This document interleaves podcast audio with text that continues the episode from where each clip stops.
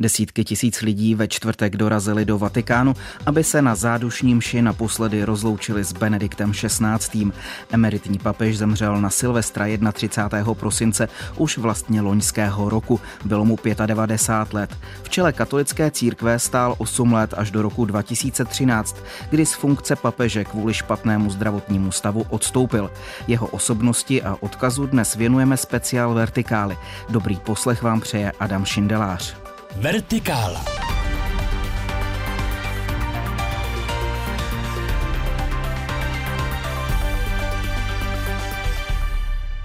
Hostem ve studiu Českého rozhlasu Plus je se mnou dnes Martin Vaňáč, historik z Evangelické teologické fakulty, který dlouhodobě dění v srdci římskokatolické církve sleduje. Dobrý den. Dobrý den. Pojďme začít ale tak trochu od konce a vraťme se na chvíli do čtvrtečního dopoledne na svatopatrské náměstí ve Vatikánu, kde se desítky tisíc věřících rozloučili s emeritním papežem Benediktem XVI. Přímo na místě totiž natáčel kolega Pavel Novák. Vršek baziliky svatého Petra se ještě ztrácel v mlze, když před devátou ráno začaly ve Vatikánu pohřební obřady. Rakev z cipřišového dřeva byla vynesená z baziliky před oltář na svatopetrské náměstí. Schromáždění věřící začali odříkávat modlitby růžence. Samotná zádušní mše začala v půl desáté. Spolu s papežem Františkem ji koncelebrovalo přes 120 kardinálů a na 400 biskupů. Zazněly modlitby, čtení z Evangelia a přímluvy za zemřelého, za církev i za politiky odpovědné za stav dnešního světa v několika jazycích. Celý obřad trval necelé dvě hodiny. Když muži v černém odnášeli rakev zpět do baziliky, lidé vstali a vyprovázeli ostatky Benedikta XVI. potleskem. Při soukromém obřadu za účasti několika církevních hodnostářů pak byla dřevěná rakev umístěná ještě do zinkové schránky a ta ještě do jedné dubové rakve. Ta pak spočinula v kryptě svatopetrské baziliky. Obřad na náměstí před ní sledovalo asi 50 tisíc věřících, kteří se na pohřeb vydali i ze vzdálených míst. Cecil a Laurent přiletěli z Paříže večer před pohřbem a po něm se hned zase vraceli domů. Chtěli vzdát úctu papeži, který zasáhl jejich generaci. Byli při jeho zvolení a jeho činnost v čele katolické církve hodnotí jako sklidňující. Dokázal jí vrátit zpět k tradicím. Chtěli mu tedy poděkovat. Wir hatten jetzt einen bayerischen Papst, äh, pro pana Dirka z Bavorska bylo otázkou cti přijet na pohřeb, protože byl spolu s kolegy hrdý na to, že jeho země dala světu papeže. Dlouhou cestu autobusem vážilo do Říma i 24 českých poutníků, třeba pan Josef z Bystrého. Protože jsem si velice vážil eh, papeže Benedikta a považoval jsem to za projev eh, slušnosti a odevzdanosti jemu a jeho myšlenkám. Jaké to bylo? Jaká byla ta bohoslužba? Jaké bylo to rozloučení?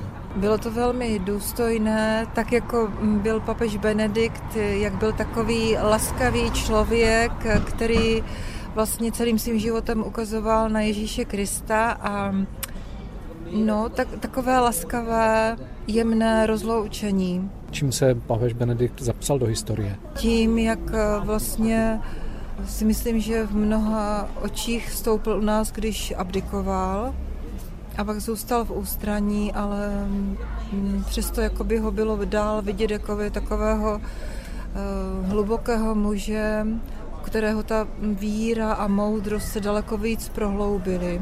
Vzpomínala na papeže Benedikta XVI. sestra Vojtěcha z kongregace sester svatého Cyrila a Metoděje z komunity na Velehradě. Z Říma Pavel Novák, Český rozhlas.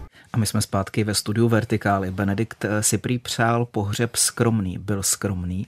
Tak já jsem nečetl přání papeže Benedikta, ale pravdou je, že jsem si myslel, že bude ještě skromnější. Samozřejmě neznám ty různé diplomatické protokoly, ale myslím si, že by to jako vůbec nevadilo.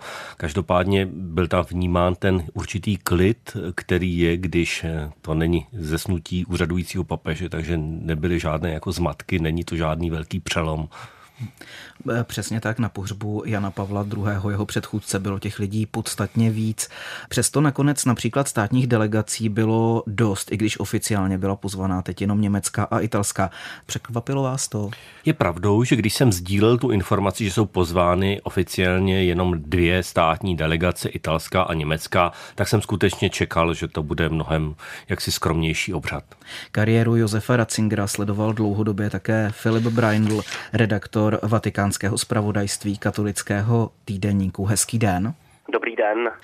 Jakým papežem podle tebe Benedikt XVI. byl úspěšným? To se dá těžko v krátkosti nějakým způsobem zhodnotit, ale kdybych měl eh, vzít to, co teď eh, po jeho úmrtí zaznívá v těch hodnoceních, tak eh, dost často a téměř bezvýhradně kladně je tam zmiňována ta rezignace, ten krok, který udělal, když necítil sílu k pokračování v úřadu, což byla do značné míry přelomová věc, nevýdaná a myslím si, že tímhle se velmi výrazně zapsal do historie.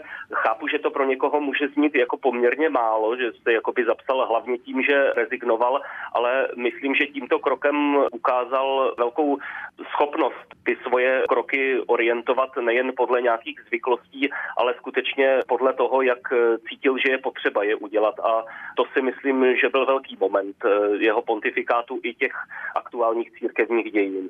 A z druhé strany třeba nějaká slabá stránka, něco v čem selhal?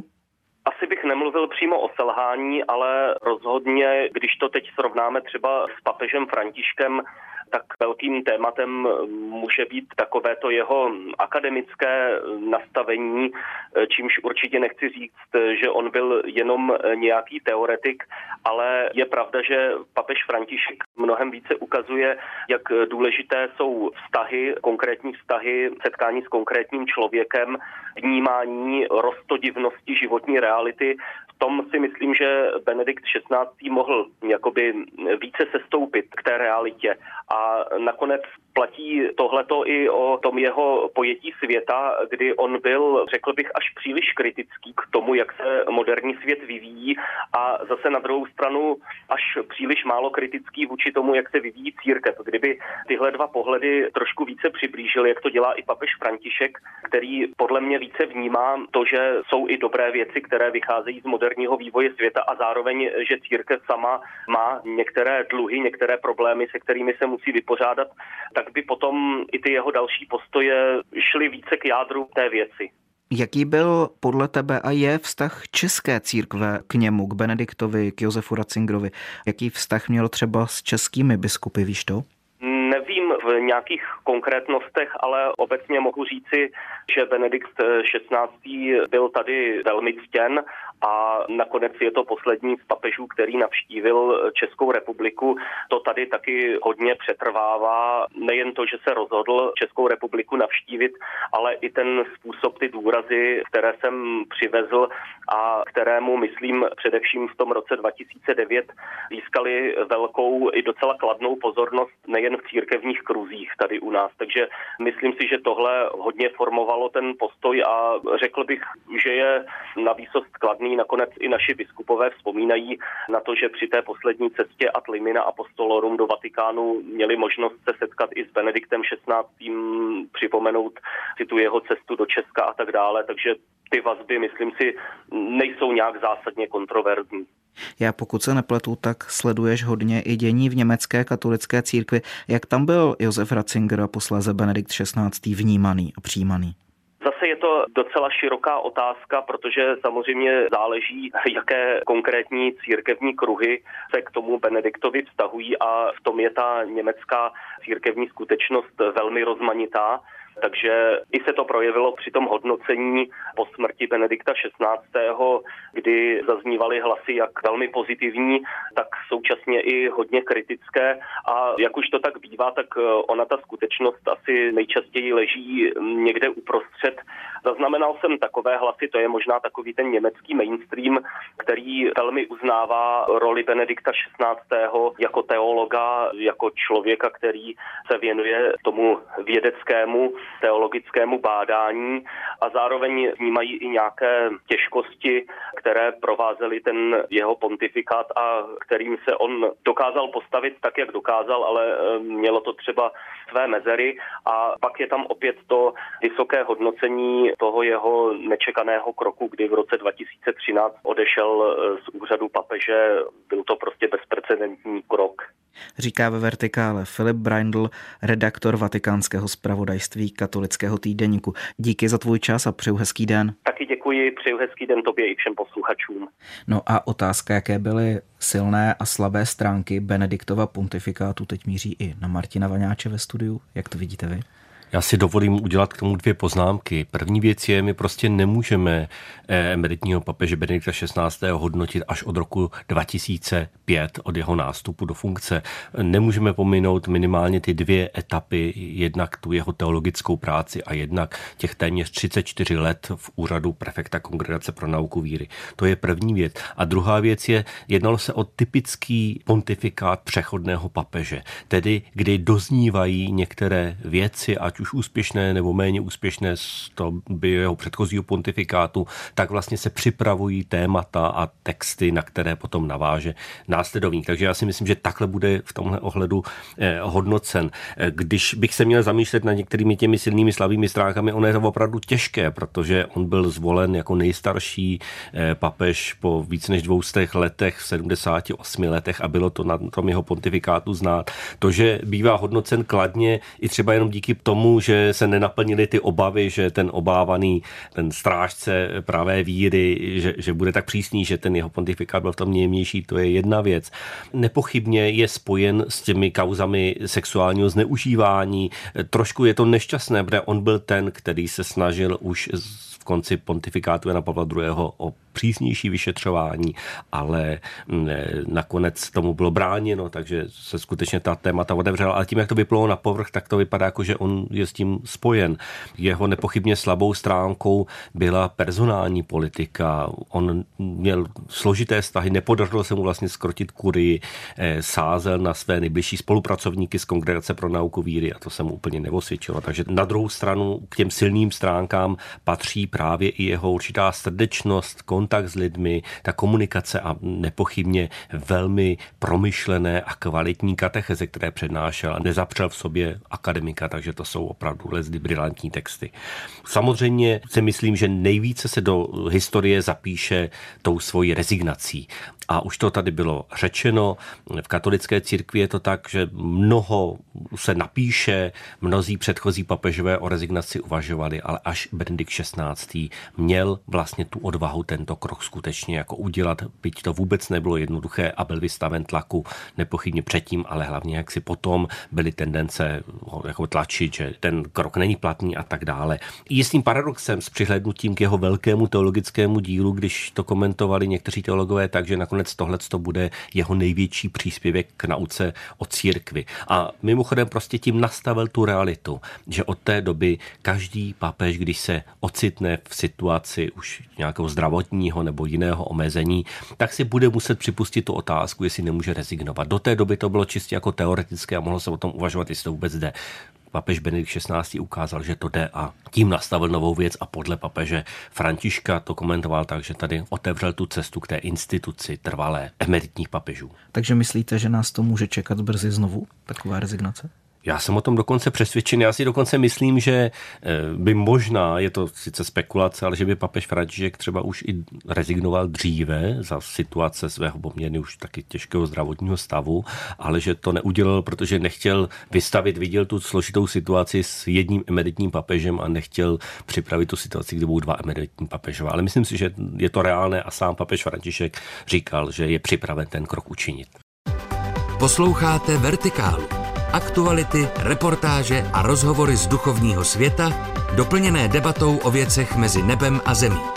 Poslechnout si je můžete také na webu plus.rozhlas.cz, v aplikaci Můj rozhlas a v dalších podcastových aplikacích. Benedikt XVI. bývá označován jako největší teolog na papežském stolci za poslední minimálně století. Pojďme chvíli mluvit o přínesu Josefa Ratzingera na poli teologie. Ve spojení jsme teď s Pavlem Frývalským, knězem a teologem Katolické teologické fakulty Univerzity Karlovy, odborníkem na dílo Josefa Ratzingera. Dobrý den. Benedikt XVI. bývá označován jako největší teolog na papežském stolci za poslední minimálně století. V čem je jeho velikost? Proč byl podle vás lepší teolog než jeho předchůdci? No je třeba říci, že i jeho předchůdci byli velmi inteligentní lidé, velmi vzdělaní, ale papeže Benedikta Josefa Ratzingera se stal papežem vlastně člověk opravdu top teologických myslitelů té současné doby a myslím, že jeho význam hlavní tkví v tom, že on je člověkem, který dokáže velmi dobře formulovat, dokáže jakoby rozlišit to podstatné od méně důležitého, dokáže vidět problematiku z různých úhlů přitom vlastně není jednostranný a zároveň je jasný v tom svém vyjadřování a ve schopnosti jako vystihnout podstatu problému. Tohle toho činilo vlastně velmi významným teologem a byl velmi oceňovaný těmi svými ostatními přáteli a dalšími teology 20. století. V čem ta jeho teologie spočívá? Jaké má nějaké základní rysy? Já myslím, že ta jeho teologie má takové dvě ohniska, ke kterým se častěji vrací papež Benedikt, i předtím tedy teolog Josef Ratzinger. A to první je vztah víry a rozumu, tedy snahu uvést znovu víru a rozum v nějaký dialog, kdy se nám ta oblast víry, oblast rozumu odpojila, rozdělila od věku a on se snaží jakoby ukázat tu souvislost mezi vírou a rozumem i, že vlastně tento dialog je ke prospěchu jak víry, náboženství, tak vlastně i vědy, rozumu. To je jedna ta oblast, která je velmi důležitá v jeho teologickém díle. A ta druhá oblast je církev. Vlastně snaží se Josef Ratzinger překonat takový ten institucionální příliš pohled na církev, pohled, který je jenom právní nebo takovýchto vnímání církve jenom jako organizace, se představit pojetí církve, která je společenstvím lidí, jeho středu je Ježíš Kristus, lidí, kteří jsou spojeni ve své víře v Ježíše Krista, jako, jako živé společenství. Tak toto je jeho dvě důležitá témata, která tvoří jakoby střed jeho teologického myšlení. Co je podle vás jeho nejvýznamnějším teologickým dílem? Já myslím, že určitě stojí stále za přečtení a je to významné dílo Úvod do křesťanství, který vznikl v roce 1968. Poté je to jeho eschatologie, tedy nauka o posledních věcech člověka, smrt a věčný život, který je z konce 70. let.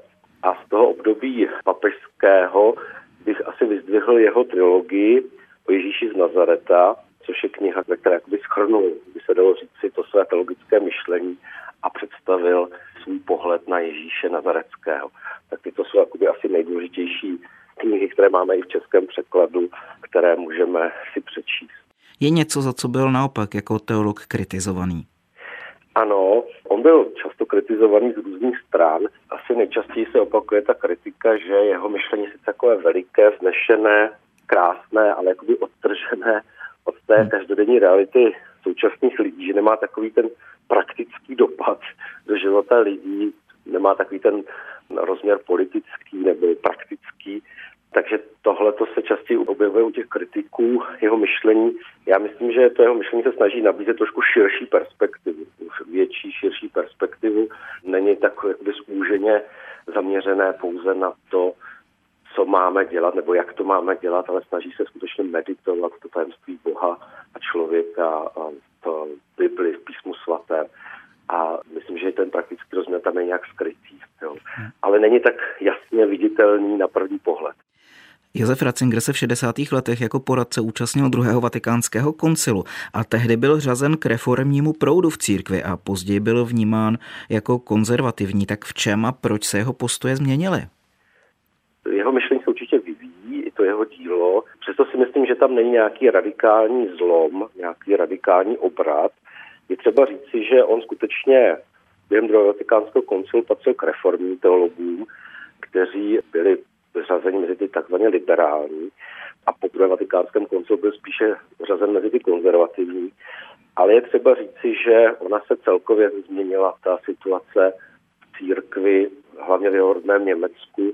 Když to srovnáme 50. a 60. léta, tak došlo k velké změně té situace církve, proměny kultury, života církve a Josef Ratzinger byl třeba kritikem, když působil na univerzitě v Tübingen kritikem toho, že najednou se dostává do té teologie marxismus, který on velmi kritizoval, což byl jakoby nový směr, který byl lákavý ovšem i pro ty katolické teology a jiné teology. Takže vlastně začal být vnímán jako konzervativní, když on vlastně zůstal věrný tomu svému myšlení před druhým vatikánským koncilem, ale ta perspektiva se natolik změnila, že začal být vnímán vlastně jako konzervativní. Takže to si myslím si, že je třeba také říci. Teologii Benedikta XVI. nebo Josefa Ratzingera jsme teď probrali s Pavlem Frývalským. Děkuji moc za váš čas a přeju hezký den. Také děkuji za pozvání. Tak Pavel Firvelský říká, že se změnili spíš lidé kolem Josefa Ratzingera, než aby on měl nějakou velkou proměnu postojů. Ale podle jiných ke změně postojů Josefa Ratzingera došlo a datují to do roku 68, kdy proběhly na univerzitě v Tübingen nepokoje, kde se podle Ratzingerových slov existencialistické schéma téměř přes noc zhroutilo a bylo nahrazeno marxistickým. Jak to vnímáte vy jako historik? Došlo nebo nedošlo u něj ke změně postojů? Pavel Frývalský přijímá to, co o sobě vlastně tvrdí sám Ratzinger, nebo to říká i ten jeho bratr Georg, že vlastně se nezměnil, zůstal stále stejný a že se změnila ta situace. Je pravda, že on to sám potom ve svých pamětech, eh, Josef Ratzinger opravdu píše, že se to změnilo ze dne na den, téměř přes noc, takže tam nějaký dramatický posun je. Naopak eh, kritici Ratzingera, jako třeba Hans King nebo ale i český filozof Karel Floss, prostě popisují skutečně tu náhlou změnu, která nastala tím zážitkem, tou zkušeností, kdy i vtrhli studenti na jeho přednášku, vytrhli mu mikrofon a prostě zažil tenhle ten tlak, pod kterým se ocitl.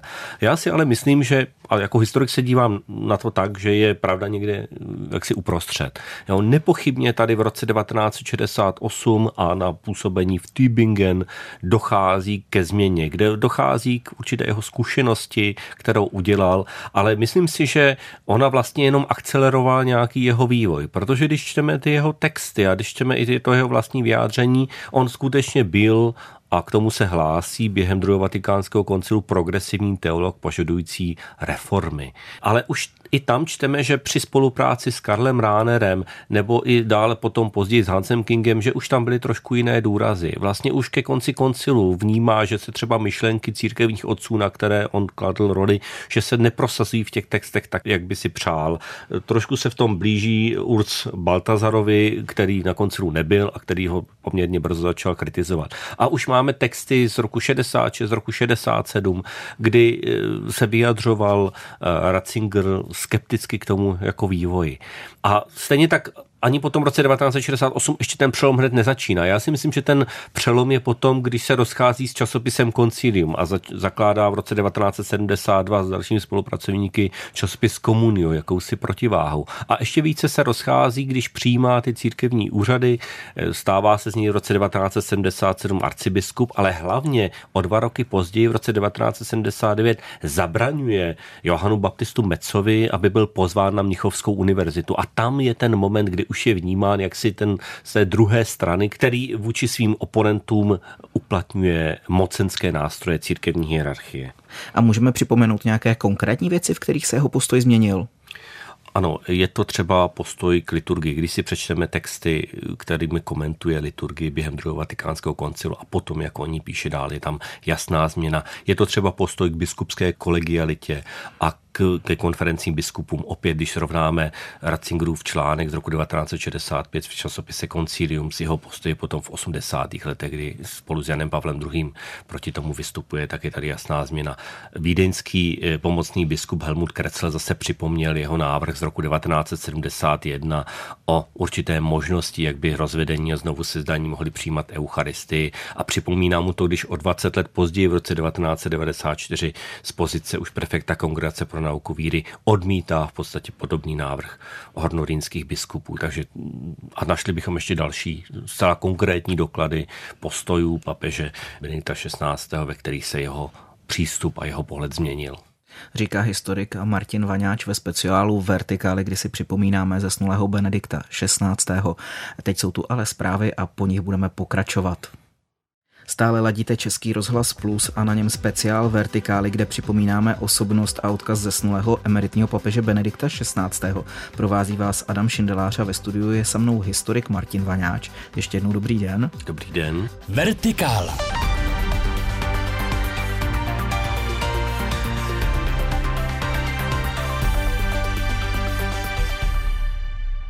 My jsme teď před zprávami mluvili o Benediktu XVI. jako o teologovi. Eh, Martin C. Putna tento týden v podcastu Deníku N prohlásil, že Josef Ratzinger ale sám ničil teology. Konec konců v dobách působení v čele kongregace pro nauku víry se mu říkalo pancerkardinál nebo boží Rottweiler. Co vy na to? Likvidoval teologii a zaslouží si tyhle přezdívky? Já myslím, že ano. Že skutečně máme sérii, jsou to zhruba desítky teologů kteří, a teoložek, kteří byli postihnuti eh, jednáním kongregace, to, to za prvé, ale mnohem větší dopad byl, že tady fungovala vlastně potom na základě této zkušenosti autocenzura lidí, že opravdu panoval strach.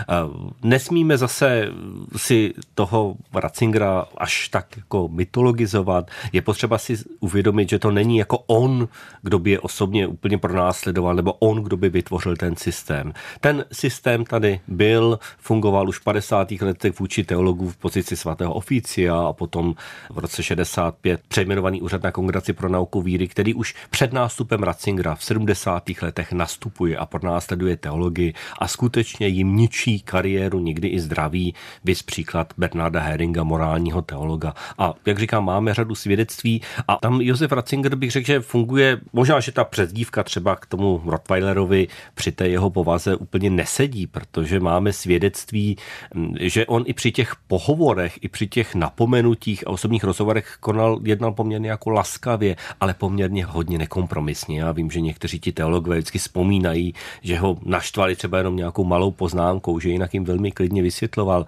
Thomas Rees, který byl pod nátlakem kongregace pro nauku víry, vyhozen z vedení časopisu jezuitského amerického, jenom prostě kvůli tomu, že tam umožňoval diskuzi a že nechtěl jenom opakovat stanovisko Vatikánu. Eh, ten zase přirovnává to jednání Ratzingera, jako by se setkával učitel s postgraduálními studenty, které prostě napomíná a usměrňuje. Jo, ale byl tam tenhle ten postoj 34 let eh, v čele kongregace pro nauku víry eh, poznamenal ten vývoj katolické teologie, absentovala diskuze, nebyl prostor prostě pro pluralitu teologických názorů. Je potřeba si tohle uvědomit, byť bych to nevyjádřil asi takhle ostře, jako to udělal Martin C. Putna. Pontifikát Josefa Ratzingera poznamenala řada složitých situací a skandálů. Právě za jeho působení vypluly na povrch stovky případů zneužívání nezletilých a dalších zranitelných osob duchovními katolické církve. Někteří proto kritizují příliš pochvalné komentáře na adresu zesnulého papeže. My jsme ve spojení s Jiřím Killarem, předsedou spolku Někdo ti uvěří, který se věnuje problematice zneužívání v církvi, združuje oběti a pomáhá jim. Dobrý den. Dobrý den. SNAP, tedy síť těch, co přežili zneužívání kněžími ve Spojených státech, kritizovala Benedikta XVI. velmi ostře za to, že kryl zneužívání v církvi a v prohlášení téhle organizace k jeho úmrtí stojí ctít nyní papeže Benedikta XVI. je nejen špatné, ale je to ostudné. Rezonuje tahle kritika i mezi těmi, kdo zažili zneužívání v České katolické církvi? My samozřejmě nemůžeme mluvit za všechny oběti, protože je každý jiný a každá z obětí má svůj příběh. Jsme na našem facebookovém profilu Někdo ti uvěří napsali klasickou modlitbu za zemřelé právě k úmrtí papeže Benedikta 16. A hodně nás překvapilo, jak eh, konfliktní to pro některé diskutující bylo. Na zhodnocení jeho pontifikátu i toho, co udělal předtím, je podle nás čas a určitě je potřeba pojmenovat eh, všechno, co udělal dobrého i špatného. Také si stojíme za tím, že svěřit zesnulého božímu milosrdenství není ani v rozporu s tím, o co jako spolek usilujeme. Snap také píše, že podle našeho názoru, teď cituji, je smrt papeže Benedikta XVI. připomínkou toho, že podobně jako Jan Pavel II. se i Benedikt víc staral o zhoršující se imič církve a finanční toky do hierarchie, než o pochopení konceptu skutečných omluv následovaných skutečnými náhradami obětěm zneužívání. Vnímáte to podobně? Katolické církvi, zvlášť v Čechách, je tento popsaný postoj zastáván mnohými biskupy. Takže na druhou stranu třeba ve Spojených státech, eh, v Irsku nebo Francii, v Německu je vidět, že tam církev ušla mnohem větší kus cesty než u nás. Když dám příklad třeba tady u nás v Čechách, tak eh, tady u nás se oběti marně domáhají přijetí a o finančních náhradách ze strany kterých biskupství se vůbec nedá hovořit. V osobním rozhovoru mi dokonce předseda České biskupské konference Jan Graubner řekl, že Česká biskupská konference se usnesla, že nechce v žádném případě platit odškodnění obětem zneužívání v České katolické církvi. A tady myslím, že jsme u jasného problému to je to přetrvávání té církevní mentality. A Benediktovi se určitě nedá upřít jedna věc a to je, že tuto otázku zneužívání posunul. Byl vlastně prvním papežem, který vlastně to pojmenoval a snažil se s tím něco dělat. Ovšem je otázkou, jak razantně nebo jak, jak dalece se mu to mohlo podařit a co dalšího mohl udělat. Jestli si vzpomínáte, tak před čtyřmi lety na samitu o zneužívání jsme slyšeli slova emeritního arcibiskupa kardinála Duky, který mluvil o hysterii, přestože už v té době se papež eh, Benedikt vyjadřoval o těchto excesech docela jasně. A ukazuje to fakt, že církev rozhodně není jednotná ani v těchto postojích. Proto vnímáme náš spolek a vůbec eh, lidé, kteří se tomuto tématu věnují, tak eh, vnímáme velkou odpovědnost za změnu mentality v církvi a určitě chceme dávat biskupům i papeži zpětnou vazbu, jak tyhle věci vlastně napravovat. Už jako emeritní papež Benedikt XVI. napsal esej o sexuálním zneužívání v církvi. Narušená morálka kněží je podle něj důsledkem sexuální revoluce z 60. let. Ta prý vedla k rozšíření homosexuality a pedofilie mezi katolickými knězi a zapříčinila vnímání pedofilie jako něčeho dovoleného a vhodného. Takhle uvažoval eh, papež Benedikt a řešení toho problému podle něj spočívalo v poslušnosti, v lásce ke spasiteli Ježíši Kristovi. Pochopil podle vás, v čem problém zneužívání spočívá? No tak to bylo velmi nešťastné vyjádření, které rozhodně popírá fakta sexuální zneužívání tady bylo vždycky a sexuální revoluce nám spíš ukázala a otevřela možnost o těchto tématech mluvit bez tabuizace. V organizacích, nejenom v katolické církvi, ale nejčastěji jsou oběťmi chlapci, takže církev není jiná ani v tomto směru. Je pravdou, že mezi katolickými kněžími je větší procento homosexuálně orientovaných mužů. Na druhou stranu jsou často obětmi i dívky a u nás slyším právě o ženách, které se staly obětí zneužití v době dospívání či rané dospělosti. Všiml jsem si jedné věci, že v katolické církvi je snaha svádět vinu na něco jiného, než přiznat fakt, že se skutek stal a že církev je místem, kde se zneužívání dělo. Takže svátost kněžství rozhodně neznamená automatickou ochranu člověka před vlastní hříšnost papeži Benediktovi bych rád ještě podotkl, že u něj to bylo něco, co jen pomalu a velmi bolestně zpracovával. Za tento výrok byl i uvnitř církve od lidí, kteří v této oblasti pracují, poměrně hodně kritizován. Benedikt určitě nebyl v této oblasti odborníkem a neomylnost papeže se nevztahuje rozhodně na všechno. Proto bychom neměli pěstovat nezdravý kult osobnosti papeže a někoho jiného. Určitě se mýlil i v pohledu na tuto problematiku a podle mého ji vnímal především přes své kněžství a svůj vztah s Bohem. Přesto všechno, eh, co se vlastně o papeži Benediktu nyní eh, mluví a jakým způsobem se vlastně to téma eh, probírá ze všech možných pohledů, tak jsem přesvědčený o tom, že papež Benedikt se snažil jako první papež tyto věci pojmenovat. To už jsem ostatně říkal a snažil se hledat řešení a snažil se setkávat i s obětmi. A bez jeho prvních kroků otevření se tématu sexuálního zneužívání v církvi bychom určitě nebyli tam, kde jsme nyní. A myslím, že kromě kritických pohledů mu za toto patří určitě poděkování a vděčnost. Říká Jiří Kilar, předseda spolku Někdo ti uvěří. Díky moc za váš čas a za váš pohled. Přeju hezký den. Taky, naschledanou, děkuji. No a otázka na postoje Benedikta XVI.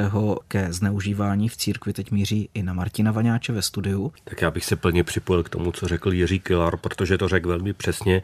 Navíc tam ukázal třeba ten problém, jak i když se změní ten postoj Vatikánu k té problematice a vyzývá se prostě k určitým konkrétním krokům k šetření, vnímání hlasu obětí a tak dále, tak, takže to zdaleka nemusí dolehnout eh, až do té místní církve. Takže ten postoj některých církevních představitelů v České republice k problematice zneužívání je naprosto tristní a za současné situace v katolické církvi v podstatě nepřijatelný. Je pravdou, že Benedikt XVI. skutečně byl ten, kdo už v pozici prefekta Kongregace pro nauku víry od roku 2001, kdy se ty kauzy tam vyšetřovaly, patřil k těm, kdo prosazoval eh, přísnější šetření těch postojů. Vypráví se k tomu i taková historka, že byl to vlastně Angelo Sodano, tehdejší státní sekretář, kdo bránil vyšetřování třeba v případě toho představitele legionářů kristových Eh, Maciela de Goriada a že skutečně až teprve smrt Jana Pavla II. umožnila, aby to začalo se plně vyšetřovat, aby nastoupila ta opatření proti němu. Na druhou stranu je zase pravdou, že Benedikt 16. přestože zbuzoval trošku naděje, že se ty věci pohnou dál, tak vlastně to nedotáhnul dál, neměl úplně ten elán a, a sílu tyhle věci dotáhnout. On to vnímal především přes to, jak, jaký to vrhá špatný pohled na církev, než aby si opravdu uvědomoval tu tragédii, kterou to působí obětem eh, zneužívání. My jsme v rozhovoru s Jiřím Kilarem zmínili, že Benedikt XVI. kritizoval sexuální revoluci z 60. let. Ty jeho postoje obecně v sexuální morálce byly poměrně dost konzervativní. Lišil se tím výrazně od ostatních papežů a proč byl takto konzervativní? Na to je jednoduchá odpověď, protože byl prostě starý a formoval si ten svůj postoj k tomu v naprosto jiné době a jiné atmosféře. Tady by se právě hodil ten argument, ano, že zůstal stejný a změnily se okolnosti. A mě v podstatě mrzí, že se řeší řada těch skandálů a skandální jednání s těmi pachateli. Přitom by stačilo velmi dobře říct, omlouváme se. My jsme prostě vyrůstali v jiné době, my jsme to tehdy vnímali jinak a neuvědomovali jsme si celou řadu věcí, které si uvědomujeme a které už víme o tom dnes. Takže se omlouváme a proto jsme jednali tak, jak jsme jednali. Když jsme u těch kontroverzí pontifikátu, tak hned ze začátku také se mu povedlo urazit muslimy při přednášce v Řezně, kdy citoval byzantského císaře ze 14. století Manuela II. paleologa, kde říkal, ukažte mi, co Mohamed přinesl nového a uvidíte, že jsou to špatné nelidské věci. Jak se mu dál po tomhle vlastně vedlo vést ten mezináboženský dialog? Tak tohle je jedna z pěkných ukázek toho, že on byl hlavně prostě akademik. On si připravil velmi přesnou, velmi dobrou vlastně akademickou přednášku, kde citoval pasáž a považoval za zřejmé, že to nejsou jeho slova, jeho názor, že to jenom jako tím chce ilustrovat tu svoji přednášku a nedomyslel a nedošlo mu, jaký to zbudí ohlas.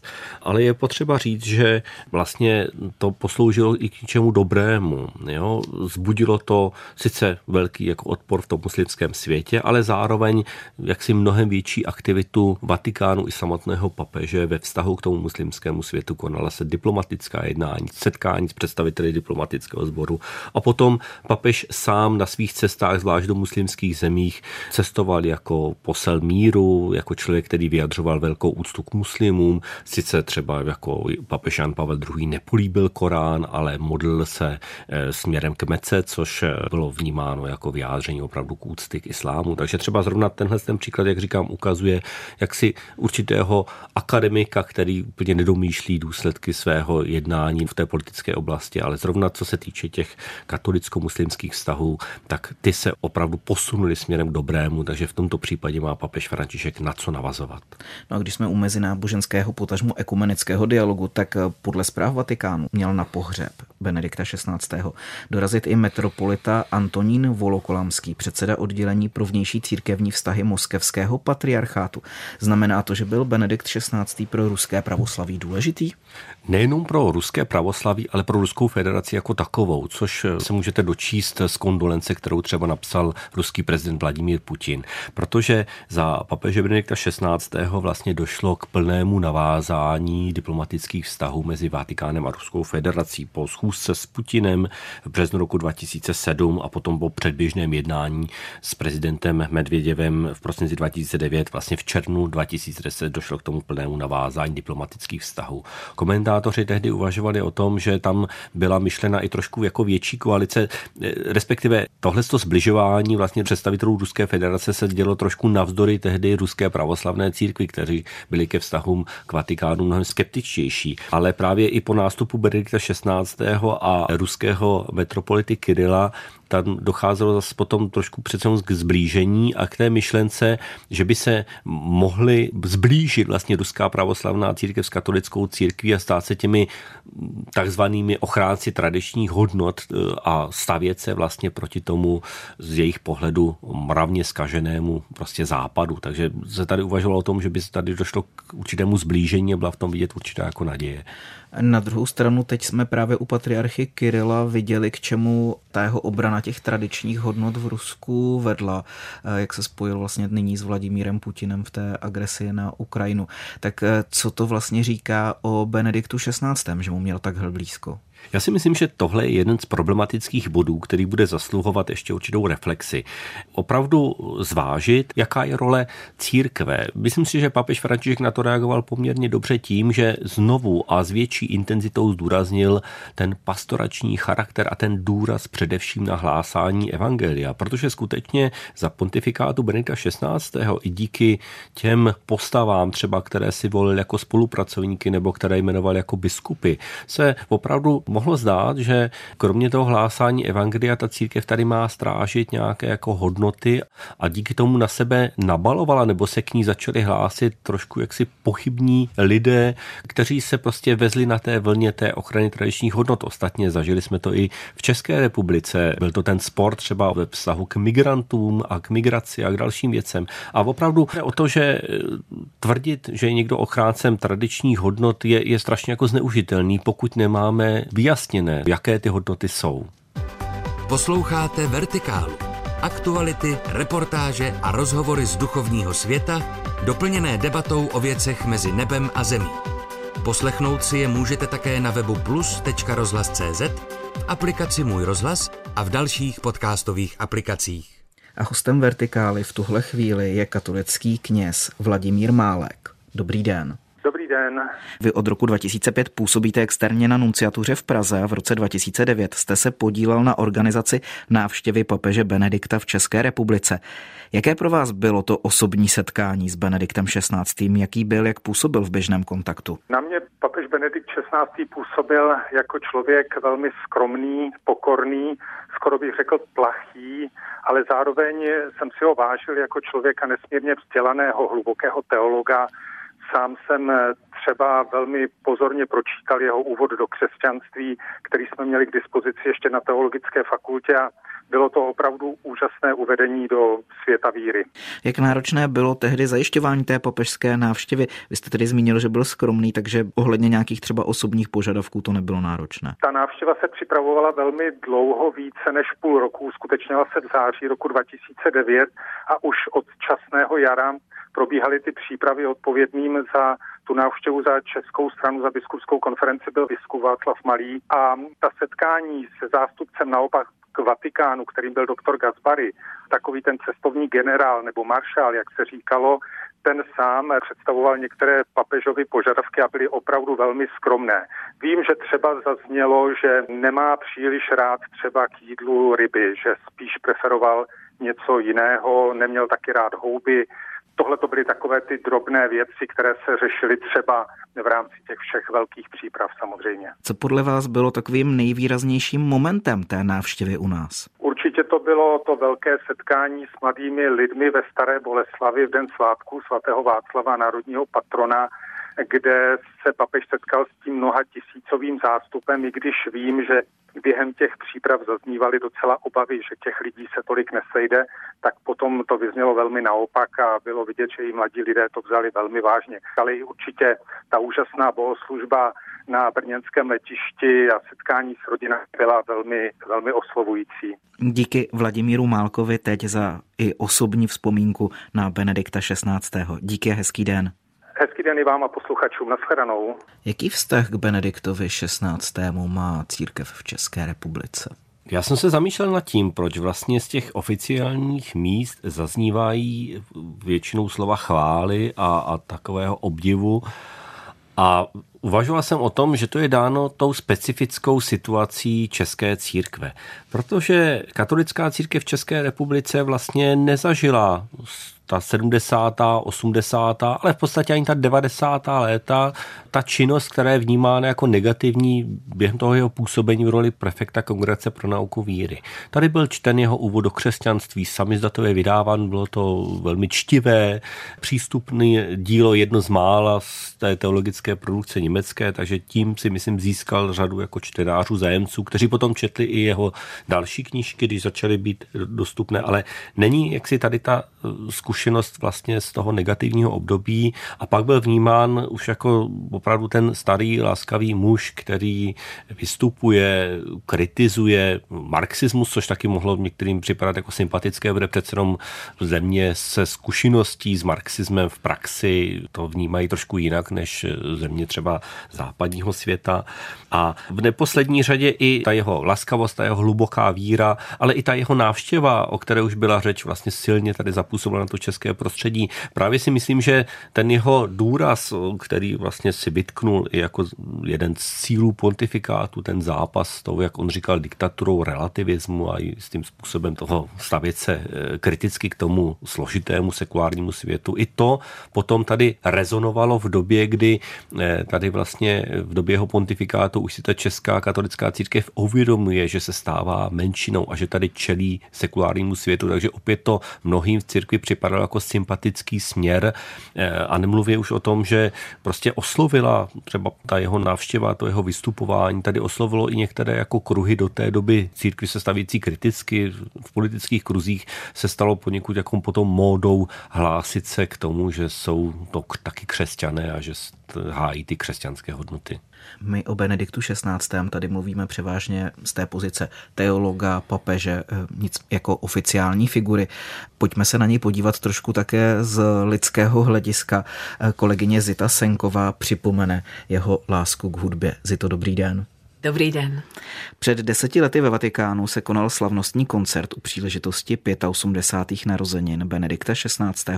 V audienčním sále si byla právě tehdy i ty. Jak vůbec došlo k tomu, že tehdejšímu papeži přijel zahrát slavný orchestr Gewandhaus z německého Lipska? Byl to úžasný zážitek, Adame, musím říct, a bylo to přání eh, svatého otce. On si přál orchestr z rodného Německa a u příležitosti 85. narozenin si vybral vybral právě tento Lipský orchestr, tehdy byl jeho kapelníkem Ital Ricardo Šají a Ono to vlastně nebyla náhoda ani Lipsko, ani Gewandhaus, ani ten repertoár, ostatně ani ten kapelník, protože jeho otec v roce 1964 skomponoval mši pro tehdejšího papeže Pavla VI. Takže se to všechno tak pěkně propojilo a co se týče výběru hudby, tak zazněla druhá symfonie od Felixe Mendelssohna Bartoldyho, chvalospěv, skladatel i také někdejší kapelník právě onoho Lipského lipského Gewandhausu, tak eh, tuto kantátu symfonii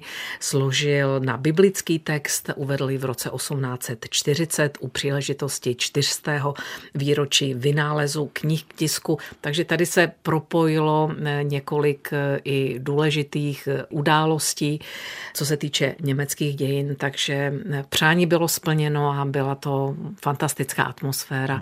Papež si ten koncert nesmírně užil podle těch reakcí, které jsem viděl viděla a musím říct, že osobně na to velmi ráda dodnes vzpomínám.